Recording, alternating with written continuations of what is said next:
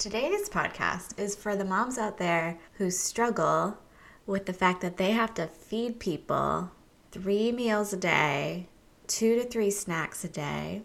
And if they don't feed those people, those people get hangry and mean. If that's you, then welcome. We are talking all about meal prep today. And not just meal prep, we're talking all about meal prep for people like me who have an ADHD brain that cannot get on a routine very easily. That's who we're talking to. Hey guys, it's Kayla, host of the Mothering Together podcast. I'm a mom of two awesome boys. I have ADHD and I am frequently overcaffeinated. I just want to give you a nice warm welcome to our show. We get it. Being a mom is hard. You need support through the amazing moments and the heartbreaking moments. Together, we'll find balance in the heavy role of mothering. We'll reconnect with the parts of ourselves that we've lost along the way. And we'll build a community that we can lean on. So, one more time, let us just say welcome, welcome, welcome to Mothering Together. One of the things we talk about a lot over in our community is mental load and how moms in particular just carry a lot of the mental load of raising the kids and taking care of the family. And I think food is probably, at least for me, it's probably my biggest mental load.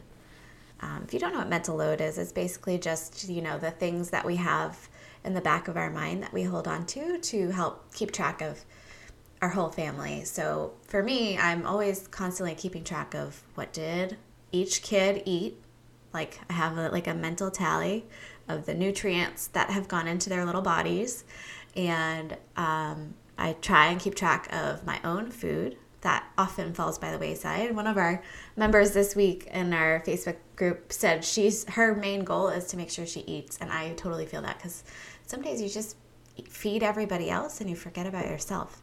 that's just evidence that we carry such a heavy mental load. So hopefully today's episode is going to ease some of that burden for you and to help you to feel like you have it under control. I can already tell this episode is going to make me hungry and my stomach will be growling in the background, so forgive me. We're going to talk today about why meal planning often fails for moms with ADHD. We're going to talk about how to embrace kind of the ADHD strengths and weaknesses and kind of capitalize on the hyper focus part of things to kind of front load a system and then the different kind of structures or supports you can put in place to help you to try to remain consistent. I think that is something that we often struggle with generally is to remain consistent with a system because then it gets boring and our brains are like, give me the dopamine. I want the, the drama of not having dinner prepared. Our brains definitely don't support us in having just like kind of a boring meal planning life. And we're just going to talk a little bit about the different executive functions. I know, episode, I think it was like the second episode of the podcast, we talked about different executive functioning skills and just my ADHD journey. So you might want to listen to that. But yeah, I'm pretty excited. So let's talk about the things that often go wrong. I am often the one who's like, I have this perfect new system, babe. It's gonna be awesome. We're gonna do it and we will never have to redo this again. We're gonna dive right in. All we have to do is we have to buy this app and it's like 30 bucks, so no big deal. But one app turns into two apps, three apps, and you know, you know exactly what I'm talking about. You just end up having new systems every few months and hopefully your partner is patient like mine and understands that I just need things to be a little inconsistent. Do you do the same thing? Do you start a new system or a new way of eating and then switch it up every few months? That's something I definitely do a lot, and I think I can attribute that directly to my ADHD and kind of just my personality where I want things to be different and I don't want to be bored with my food, but sometimes boring is good. So the other common pitfalls are choosing recipes and then ordering the food. And then when it comes time to make that recipe that you planned on, you just don't want to. You don't have the energy, you don't have the time. It's just like the place you're at mentally when you order your food could be a very different place than when you're having to make the food. It can be very different. Okay, so in a little bit, we're going to talk about a specific system. So maybe go and grab a paper, a piece of paper, or like open your notes app when the time comes. But if you're a paper and pen person, then just go get like some stickies and get your materials ready. But first, we're going to just talk about embracing your ADHD. So let's get really clear on the executive functioning and the many, many steps involved in feeding your people. You have to think about what your people like and don't like. You have to understand your own capabilities in the kitchen. You have to think about what your week looks like and maybe is it a busy day is it a quiet week what's what's happening this week and how does that how is that going to impact the foods we eat there's so much right and then and then that doesn't even cover the act of actually making the food of ordering or going to the grocery store and buying the food there are so many steps in this this project that is food management in your home. And I think it's really important to understand that if you have an ADHD brain, like each of those tasks you have to initiate and then you have to continue on without getting distracted and without getting disheartened. And then you have to complete it in order for things to like continue, the dominoes to continue to fall in order for food to end up on your children's plate. It's a lot. All right, so if you have your paper out, what we're gonna do first is we're gonna answer the question of what do I need in this moment, in this quote unquote season of life that I might not have needed before, and I probably won't need it in a few months. But like right now, let's look at this. Now is going to be this three month stretch of whatever. Like, what? How old are my kids? What does our schedule look like? What season is it? Is it? It's currently almost spring in our house, so we're kind of making a switch from like kind of more warm foods to more cool foods. Like, what's happening for you in this season, and what do you need? And I'm going to tell you a few of the things that in the past I have needed that Honestly, some of them are embarrassing, but they're true. So sometimes in my life, I have needed things to only have like maximally five ingredients. I often need for one element of every meal to be something that's frozen that can go in the air fryer for 10 minutes. If I know that I have a stressful month coming up, then I sometimes will meal plan for that entire month in advance when I have the energy and the time, knowing that that will help me in the future. Do I make it complicated? No. I make it like the most boring meals possible, but I make it so that it's easy for my family to get food on the table. The last thing is like, what can you afford, right? How much time and energy are you sinking into this process of making food? And are there ways for you to have money solve the problem? And obviously, this is not the case for everybody, but for me, one of the problems I solve with money is I have my groceries delivered to my house. And that has saved me so much time. And it makes it so that honestly, I save money because when I go to the grocery store with two kids in tow, I am stressed to no end. I am upset at my children usually because they want all the things and I have to constantly say no. I am overwhelmed by the sensory overload of the grocery store. And we buy a heck of a lot of chocolate that was not on the grocery list. But if I'm doing it at night after my kids are in bed and I'm just typing, we buy a lot, a lot less food and a lot less of the stuff that doesn't even isn't even on the list. Okay, so I have three different ways of meal planning, and I think for you and for me that it's okay to swap between the different ways and figure out what works for this week, and then maybe next week something different works, and that's okay. And I think that's part of it's not a problem unless it's a problem. If your kids are getting fed and no one is fighting about it, then it's okay. If there is like a dispute in your family because maybe your partner is like not as flexible about things shifting and changing and wants more reliability, then that might be a discussion that you need to have with your partner of like the roles you each take and how maybe maybe it's their turn to do a little bit of the the meal prep and the the planning. But so here are my like kind of three go-to ways. Two of them are pretty similar and the third one has been really eye opening for me and my family. So, the first thing that I will do if I'm having a really overwhelmed week is I will just buy staples. And by staples, I don't actually mean like what your home ec teacher taught you were staples like flour and salt and pepper and all that.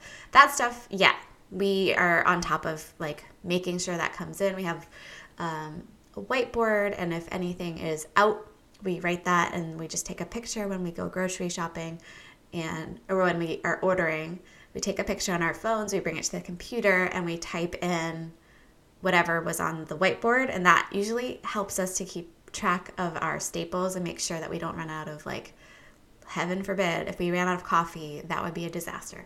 Okay so that is staple staples but what i mean by ordering staples is thinking about pretty much meat.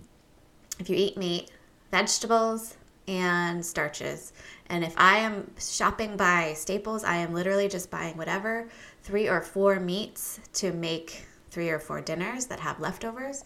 I am buying two or three different types of starch and I am buying a variety of vegetables and fruits. And that way I know we have all this food in our house and hopefully I can make something nutritious happen at dinner time. I like this method because it gives me flexibility.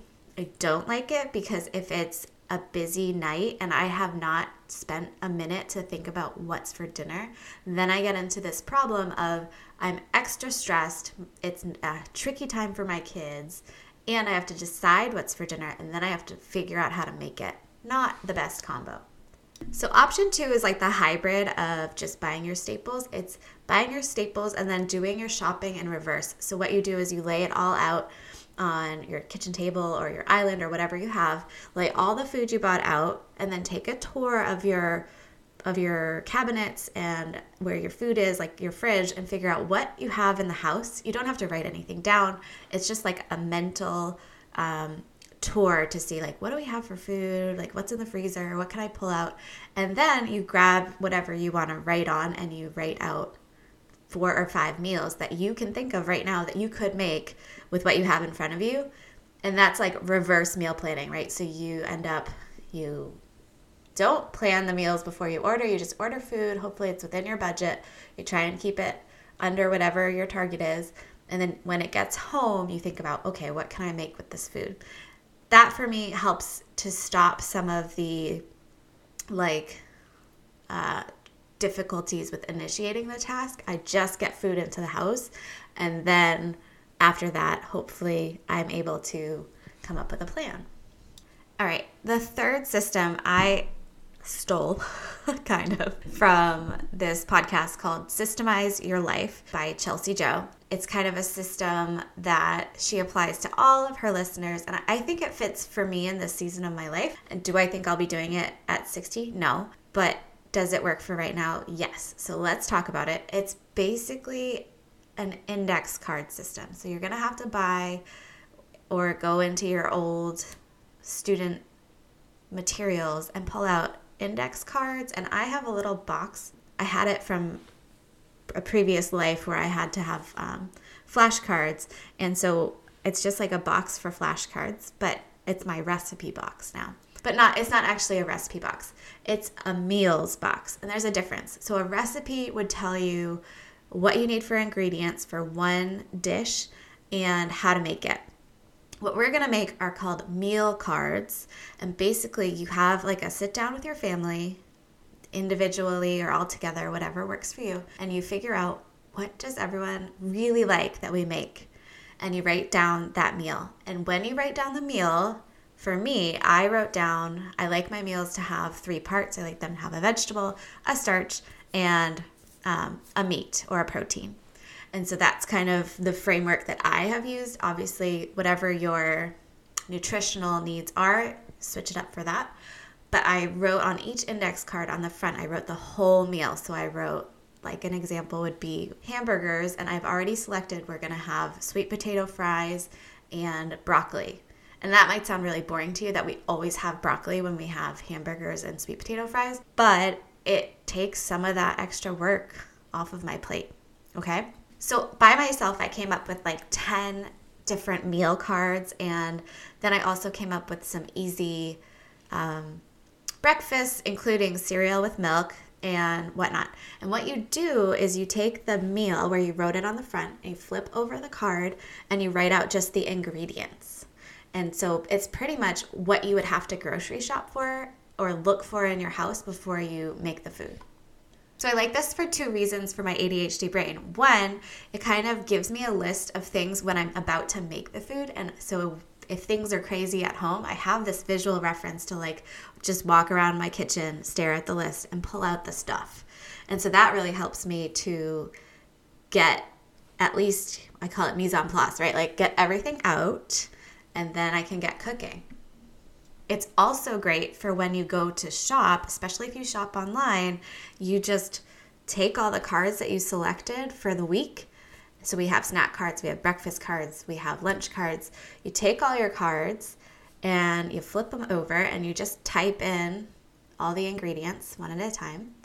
And in like 15 minutes, you have your entire grocery order pounded out in a really easy way. So now let's just combine the two things. The first thing you did was you wrote out where you're at in your season of life. And the second thing you're going to do is make these cards. Now, here are my rules for my cards. I don't ever, ever, ever, ever want to read a recipe while I'm managing kids and making dinner. Just don't want to do it. I want the most simple ingredients I can possibly have. I want to feel like we're eating a variety of different foods. And I want my meals, and this is kind of odd, but it's the season of life we're in with little kids. I want my meals to be able to be deconstructed so that I can meet the different needs of each person without making a meal for each person. So we do a lot of rice bowls, we do a lot of things that can be broken down into their parts for the baby, into like mini sandwiches for the toddler, and then the adults get a legit meal.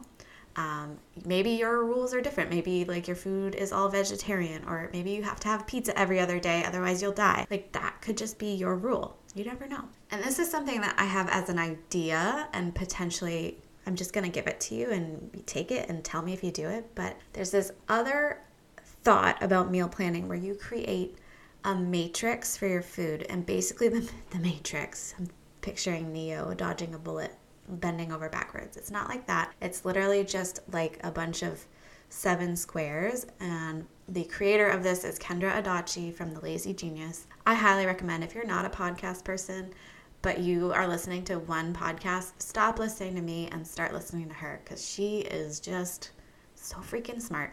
Basically, she has a matrix where it's a bunch of squares for every day of the week. And for each day, you think about the type of meal that you're going to make. So think about maybe Mondays we have salad. It doesn't have to be the same salad every Monday. You could do like a cranberry salad, cranberry almond one day. You could do a citrus salad the next, whatever, whatever you want to do.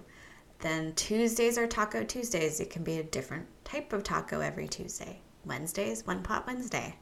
Thursday is leftovers, Friday is pizza, Saturday is soup, and Sunday is a freezer meal that you can make double and freeze half of it, right? Like if you could create that matrix and then apply the index cards, like create index cards for each of those categories, you would be really cooking with gas on getting a really easy system where you only have a few choices and a nice variety, but it's simple.